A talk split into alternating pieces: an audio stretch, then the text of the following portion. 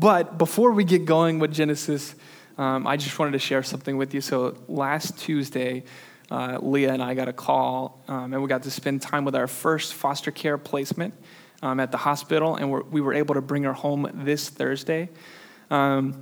She's 3 weeks old, super strong, has the sweetest personality. Her name's Scarlett, and it took me all of 3 seconds to get attached to her. And I was holding her just after a few days, and girl, I want to buy you a car. I just felt that, it was just innate in me. And so we aren't supposed to give her a whole lot of outside interaction for the first few weeks out of the hospital. So Leah's going to be staying at home with her for those few weeks, so she won't be here at church. But we also don't know the length of time that we're going to be keeping Scarlett, because the goal of foster care is always reunification with the family. And we're doing foster to adopt, but that doesn't necessarily mean we're going to foster and then adopt them.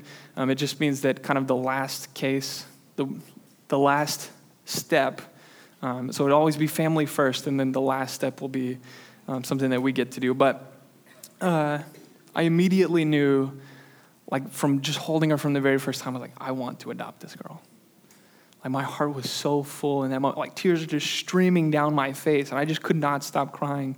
And I sat there, and I knew just for the first time full well how the Father looks at you and I. He wants to adopt you and me. That's the love that he has for us. This is Galatians 4. It says, "But when the fullness of time had come, God sent forth his Son, born of woman, born under the law, to redeem those who were under the law, so that we might receive adoption as sons." Maybe you just needed to hear that this morning, that you're loved by a Father who longs to adopt you if you have not yet been adopted. And if you have been adopted, he does not regret it. That has nothing to do with the sermon or Genesis 25. I just wanted to share that. So let's read together Genesis 25, verse 19. "These are the generations of Isaac, Abraham's son. Abraham fathered Isaac, and Isaac was 40 years old when he took Rebekah, the daughter of Bethuel, the Aramean of Paddan Aram, the sister of Laban the Aramean, to be his wife. And Isaac prayed to the Lord for his wife because she was barren. And the Lord granted his prayer, and Rebekah his wife conceived. The children struggled together within her, and she said, 'If it is thus, why is this happening to me?' So she went to inquire of the Lord, and the Lord said to her, 'Two nations are in your womb, and two people from within you shall be divided. The one shall be stronger than the other. The older shall serve the younger.' When her days to give birth were completed, behold, there were twins in her womb. The first came out red, all his body like a hairy cloak. So they named him Esau. Afterward, his brother came out with his hand holding Esau's heel. So his name was called Jacob. Isaac was 60 years old when she bore them. When the boys grew up, Esau was a skillful hunter, a man of the field, while Jacob was a quiet man, dwelling in tents. Isaac loved Esau because he ate of his game, but Rebekah loved Jacob. Once, when Jacob was cooking stew, Esau came in from the field, and he was exhausted. And Esau said to Jacob, 'Let me eat some of that red stew, for I am exhausted.' Therefore his name was called Edom. Jacob said, 'Sell me your birthright right now.' Esau said, 'I'm about to die. Of what use is a birthright to me?' Jacob said, 'Swear to me now.' So he swore to him and sold his birthright to Jacob. Then Jacob gave Esau bread and lentil stew, and he ate and drank and rose and went his way. Thus Esau despised his birthright." Let's pray. God, we thank you for your word to us, and we pray that you would show up on behalf of us as you do every Sunday, God, and that you would make your word make sense to us, that you would do the surgery on our hearts, cut away the hardness of our hearts, God, and give us new pieces of our hearts that are soft. And we ask that you would do that by your Spirit, by your word. And it's in Jesus' name we pray all these things. Amen. Do me a favor and complete this sentence in your head for me. Life will have meaning for me if blank. Life will have meaning for me if blank. The answer to that question, the words that you fill in that blank, will show you what it is you truly treasure in this life, and thus where you think you will find true life. What you answer is what you will worship. What you answer is what you will become most like. And we're all going to have different answers if we're honest. Life will have meaning for me if I'm loved, if I'm respected, if I'm able to master this area of my life, if someone is there to protect me and keep me safe, if I'm completely free from obligations or responsibilities, if I'm highly productive, if I'm recognized for my accomplishments, if I have a certain amount of wealth or financial freedom, if I find the one, if I make my parents proud, if I make my kids proud, if I have a certain body image or look, if I have that one experience in my life. Or maybe you go the other way around and you feel like you have to have a pain or a problem or dysfunction or chaos to feel like your life will have meaning for you. That is what will give us meaning and worth, all of those things. For me, I'm all about comfort. I want the best food, the most food, the sweetest food. I want to be in the air conditioning in the summer and the heat in the winter. And I hate being confrontational. One time, this guy was, when we lived in our apartments in Mesquite, this guy was just yelling at the lady who worked in the office at the apartment. And I just went in to get our mail. And so I walk in and he's just yelling at her. And I was like, whoa. How about, can you just apologize to her for yelling? And he just kept yelling. And then his wife came in and said, he doesn't need to apologize. And I was like, all right, that's totally fine. And the whole time I'm just like, this is crazy. Like I'm breathing like that now, just telling you the story again. So she said, no, he doesn't need to apologize. And I said, that's fine. He can either apologize or be a coward. I was like, huh! I just wanted to run out the room, but I was like, just stood there like all bowed up. Like, oh, let me stand here. And then she said, well, he still doesn't need to apologize. He's a grown man. And I was like, okay, lady. But to answer the question for me, I think if I was honest, I would say life would have meaning for me if I have total and complete comfort, if I never have to leave my comfort zone, to which some of you are thinking, you just said you're doing foster care, right? Yeah, so that's interesting. But some might say power, some might say significance, some might say love, some might say approval, some might say control. But here's the thing about our answer. Whatever it is you and I believe that is going to complete us, whatever we think will give our lives significance, whatever we think will give our lives meaning, that is our God. An old pastor in New York wrote an entire book on this subject, and he calls them counterfeit gods. And in our passage this morning, we see three different answers to this question from Jacob, Esau, and then the couple of Isaac and Rebekah. We see Jacob grasping the heels of his brother, deceiving him out of his rightful birthright, manipulating his way to the birthright because that's what meant most to him. That's what became his God. Then we see Esau giving up his birthright, the blessing from God, all for a cup of soup, all for the here and now. His life right here and right now became his God. And finally, we see Isaac and Rebekah give a good answer. They pray and inquire of the Lord, patiently waiting on him to move, relying on God for everything big and small, making God their God. So Genesis 25 is going to help you and I answer this question for ourselves. So let's just take a look at the first one, Jacob. Look at verse 23. Actually, I meant to say verse 22. But before we get there anyway, in Genesis so far, we've followed God by faith through the narrative of Abraham. The ups and the downs, the faith and the sin, for 13 whole chapters spanning a century of time. But now our boy Abraham has died, and God's call to Abraham in Genesis 12 to bless the nations through this family that's still going through his offspring Isaac. So we follow his life now after learning about him and his wife and that beautiful marriage moment where even the animals bowed down to the moment. And that was in chapter 24. And so now after 20 some odd years of marriage, Isaac and Rebekah finally conceive. And Rebekah is pregnant with twins. But in verse 22, we see the beginnings of a struggle between the brothers. The children struggled together within her. And she said, "If it is thus, why is this happening to me?" So she went to inquire of the Lord. And the Lord said to her, Two nations are in your womb, and two peoples from within you shall be divided. The one shall be stronger than the other. The older shall serve the younger. So before they're even born, we see God calling it like he sees it. And I just love that we get to see this glimpse of God. Like, there's not a time in history or in future that he's not present. Like, that's mind-blowing to me. And how boring would it be to worship a God that we could figure out in a few years?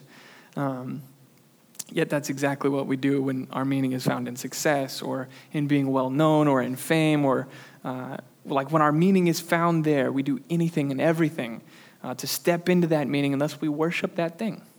But what happens when we get it? It's empty. It's good news for us that God is unsearchable. Like, it is a good thing that Psalm 139 verse 5 says, "You hem me in behind and before. You have laid your hand upon me. Such knowledge is too wonderful for me, too lofty for me to attain. Where can I go to escape your spirit? Where can I flee from your presence?" The truth is, like, we cannot even time travel and escape the presence of God. That's insane. That's the God I want to worship. But anyway, God calls it like he sees it, and he allows Rebekah to peek behind the curtain for a split second, and he says, your sons are going to fight, and they're going to fight hard. Like, they're going to be divided against each other. One's going to be way stronger, and then the older one is actually going to serve the younger one. And this was terrible news. Like, the oldest is supposed to be the breadwinner. The oldest is supposed to get the birthright, and that's the way it's supposed to be. God just clued her into something that's going to happen that's not good. Because if a brother has a birthright, what would you naturally think would happen to make the birthright go to the next son? You think he dies. So she thinks, man, he's going to die. Verse 24, when her days to give birth were completed, behold, there were twins in her womb. The first came out red, all his body like a hairy cloak, so they called his name Esau. Afterward, his brother came out with his hand holding Esau's heel, so his name was called Jacob. Isaac was 60 years old when she bore them. So Jacob is already fighting for supremacy against his brother. Grasping the heel is a derogatory phrasing. Think of men running a race and one's losing, and so he just reaches out to either try to trip the guy in front of him or just hold on to his leg to be pulled across the finish line. Like, you lost. And that's the grasping at the heel. It's just, here's the truth of us for us today is that we're like Jacob. He's a cheater. He's a liar. He's grasping at the heels of whatever it is he truly longs for, and that's us. We're manipulating and deceiving and lying and relying on our own cunning to succeed in life rather than depending on God to give us what we need when we need it. It's so easy. When we strive and chase and reach out and grasp at the heel of those things that we think are going to give us meaning, instead of waiting on God to give us what he sees fit for us, grasping at the heels is not a good thing. It is sin. You and I must not be believers who try to make our own way. Because we see over and over again throughout Scripture how God will humble these people, and those passages are not popular for a good reason. Jacob grasped the heel of his brother, but this is just a small symbolic foreshadowing of what's to come in verse 29. Once when Jacob was cooking stew, Esau came in from the field, and he was exhausted. And Esau said to Jacob, "Let me gulp some of that red stew, for I am exhausted." So that kind of helps to clue us into Esau as well, like the gulping. He wants to have the most that he can have. It's not just, hey, let me have what I need. It's I want more than that. For I'm exhausted. Therefore, his name was called Edom. Jacob said, "Sell me your birthright now." This is manipulation and deceiving and cunning. And what probably happened is that since Rebekah got the news from God, she got this prophecy from God, like, hey, look, this is going to happen. She probably told Jacob that since Jacob was her favorite. So he's most likely just living up to what his mom wants to be true. He sees the blessing and he goes for it at the cost of his brother. Jacob looks at the situation, sees the blessing, the success of his life, the meaning, and he sacrifices his brother's blessing to get it. Here's just a good rule of thumb. If we have to sin to find the meaning of our life, it's not going to last and we're doing it wrong. if we tell a little white lie to get a little extra money on a job to provide for our family, if we omit a few key details in confessing our sin so that we look better than we actually are, if we cheat and lie and steal to make our lives more comfortable, to gain more power, to gain more approval, it is sin. So seeing Jacob's example, what should we do instead? Jesus said there is no love like a man laying down his life for his friends. Jesus gave up his life, his blessing of a relationship with the Father, to give it to you and to me. Jesus gave his life for his friends. So what about you? Where do you find yourself deceiving either yourself or others to get what you want? Where do you rely on your own cunning to succeed in the moment rather than to fail with God? So we see a terrible example in Jacob, but if you look at the rest of the verses, we see that Esau is wrong too. Like, Jacob's a turd, but there's no denying that. But Esau isn't clean either. Let's take a look at him in verse 32. Esau said, "I'm about to die. Of what use is a birthright to me?" Jacob said, "Swear to me now." So he swore to him and sold his birthright to Jacob.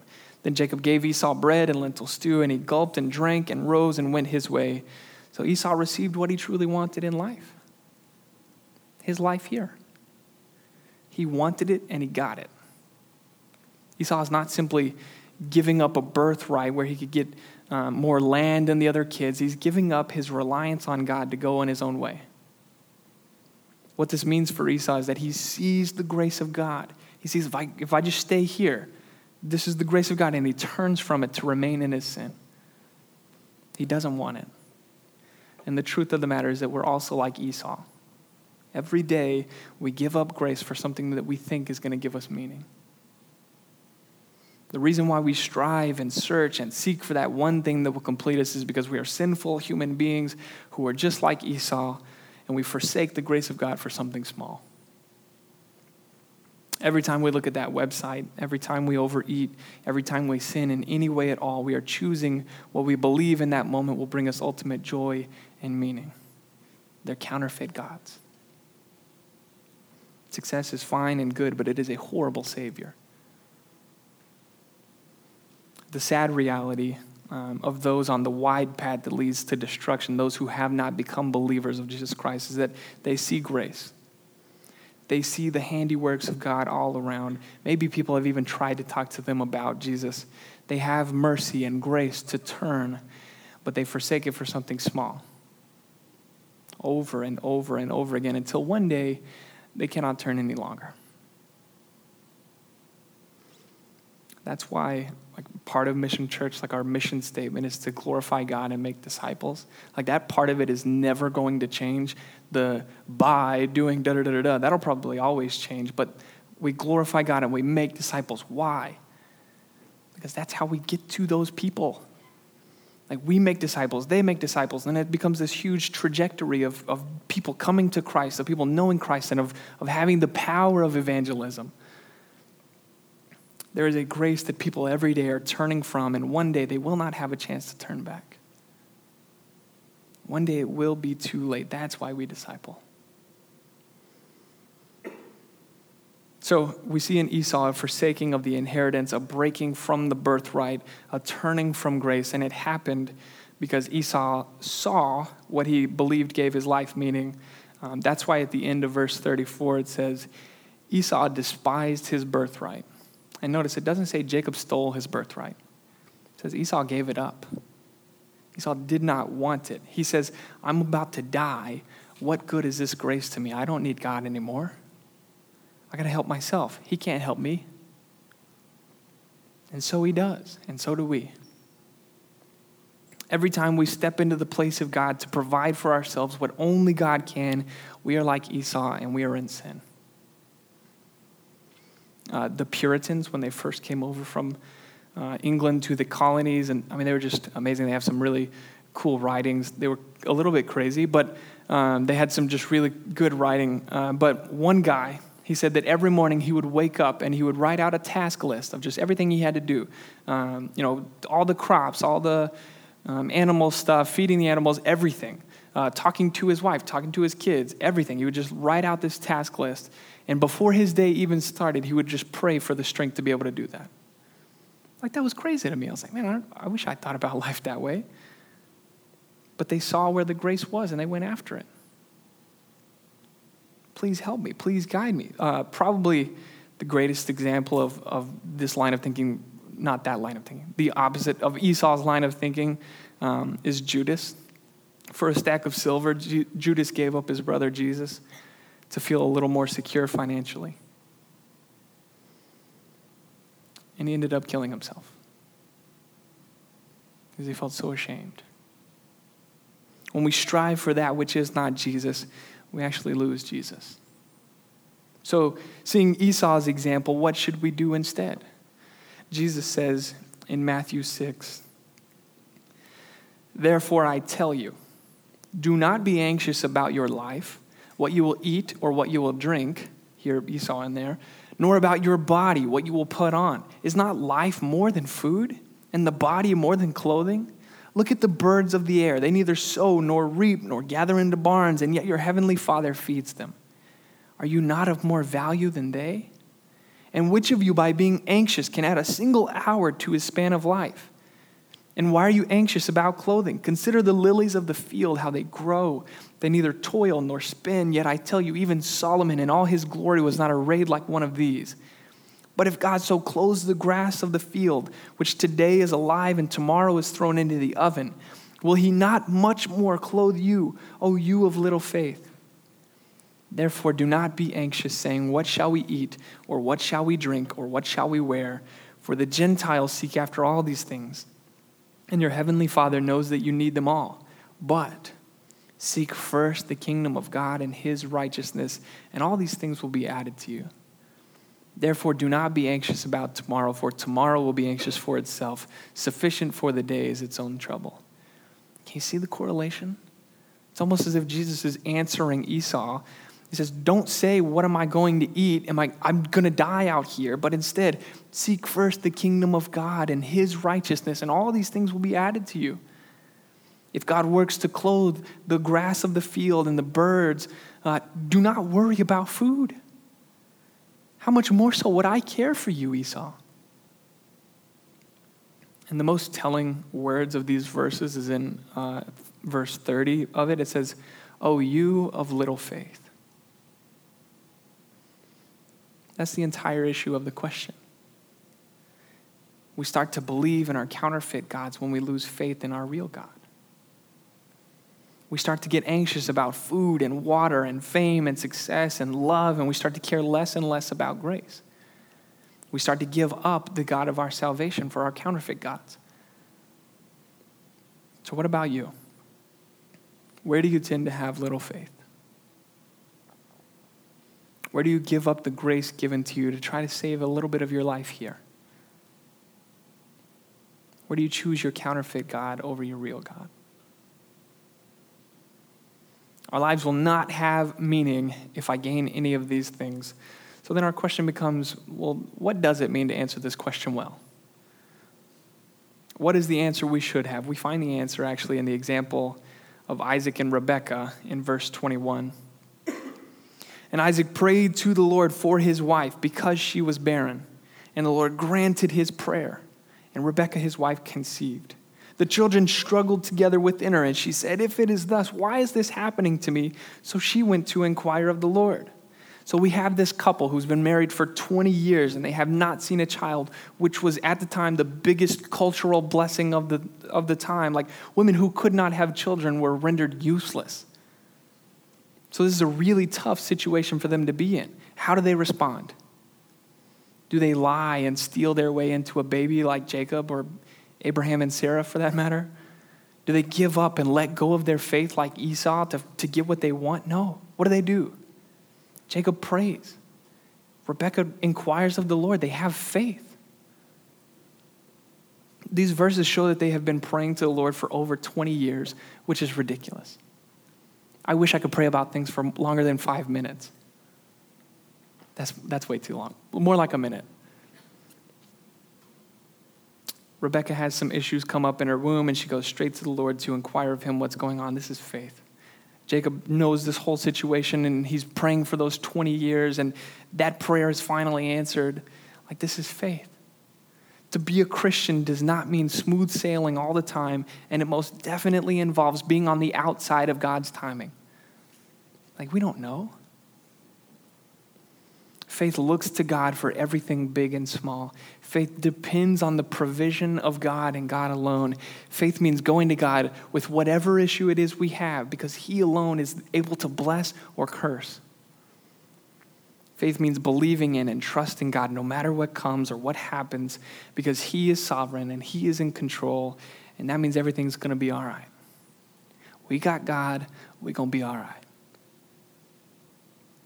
That means for us, all of the things that we long for and search for, that we think that we need, even if we never see a little bit of comfort, even if we never have that control that we want, even if we have zero approval from anyone ever, even if we have no power over any situation ever, even if we are looked at as a failure from the world, even if we only have 3 followers on Instagram, even if we never have a single thing that we ever desire ever, it's still going to be okay, because we have the God of all of those things to spend eternity with. If I never have my comfort another day in my life should not lose its meaning. My life's joy and peace and comfort should not be found here, because here is fading away. It should be found in Christ alone through faith.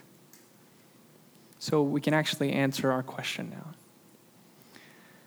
My life will only have meaning if I have faith in God. My life will only have meaning if I have faith in God. Without faith, my life means nothing. Without faith, my life is nothing but an average amount of years and all the success and fame and love and everything I could muster in this life, and that's it. My counterfeit gods can never do what I want them to do. They can never even do what they promise me they will do. Only one God saves. Only one God gives comfort. Only one God gives true and forever and deep and meaningful life. It's the God of Abraham, the God of Isaac, the God of Jacob, the God of the universe. My life has meaning if I have faith in that God. And so the truth of the matter is that the only way to this faith is through the brother who gave up his birthright. Not for himself, but for us. What we miss in Jacob, we see in Jesus. And through the brother who would, like Esau, go on to forsake the blessing that you and I may have it. What we miss in Esau, we see in Jesus, through the man, Christ Jesus, who would give us all the answer to the question forever. Where do we find the meaning of our lives? Through believing the gospel, through turning from our sins to faith in Jesus Christ. And all of us as a family of believers will get to praise this Jesus forever, for taking on the curse we deserved. I don't know if you guys saw it. It was one of our songs. At the very bottom, it says, "For he was despised and rejected." It's from Isaiah 53. He was despised so that we wouldn't have to. He gives us the blessing that he deserved. And as a picture of that day, like, we're going to be at the table with the Lord, with all of these other believers, all of the other righteous folks, and we're just going to be kicked back, relaxing, sitting next to Jesus. So as a picture of that day, we're going to partake of the Lord's Supper, where we will be kicked back, relaxing in the presence of the one who did all of this work for salvation on our behalf.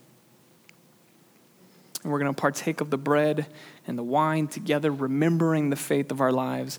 Not a single counterfeit God will come to mind. So if you're a believer, if you boast in this faith, then you're welcome to the table. If, however, you are not yet a believer, or if you are in unrepentant sin, I ask that you would remain in your seats on the basis of 1 Corinthians that says you would eat and drink in an unworthy manner. But if this is you, do work with your Father during this time. Cry out to God in Jesus, in faith, and ask for God to save you. Ask for God to break your heart over your sin. because of Jesus, it's possible. For all of us, here is our prayer. Father, we admit that we need this body and this blood to counteract our faith in counterfeit gods. Would you, by your grace, give us today the faith we need to serve you and you alone? In Jesus' name, amen. Our lives will only have meaning if we have this faith, because our lives will only have meaning if our lives continue. The way that happens is through Jesus. How do we know this for sure? How do we know that one day we will see the promised land of heaven through our faith in Jesus? Because he secured it by his death, by giving up his birthright, that you and I may have it. He did it all on the night when he was betrayed, and he took some bread, and when he had given thanks, he broke it and said, "This is my body, which is for you. Do this in remembrance of me." In the same way also, he took the cup after supper, saying, "This cup is the new covenant in my blood. Do this, as often as you drink it, in remembrance of me." Let's pray. God, we thank you for the amazing, for the doesn't make sense-ness of Jesus. Like, this story makes total sense for us. Jacob sees a birthright, so he deceives to go and get it. Esau is dying, and he just gives the birthright up, and he gets his soup. We get that. What doesn't make sense is somebody who would give up that blessing for somebody else. Somebody who would forsake that blessing, not because they wanted life, but to give others life. God, we know and we love the gospel, yet sometimes it just doesn't make sense. Because of our sin, because of how unworthy we feel sometimes, God. Would you remind us of our worth and our meaning in Christ? Would you never let us forget this body and this blood, which was shed for us? The body that was broken for us.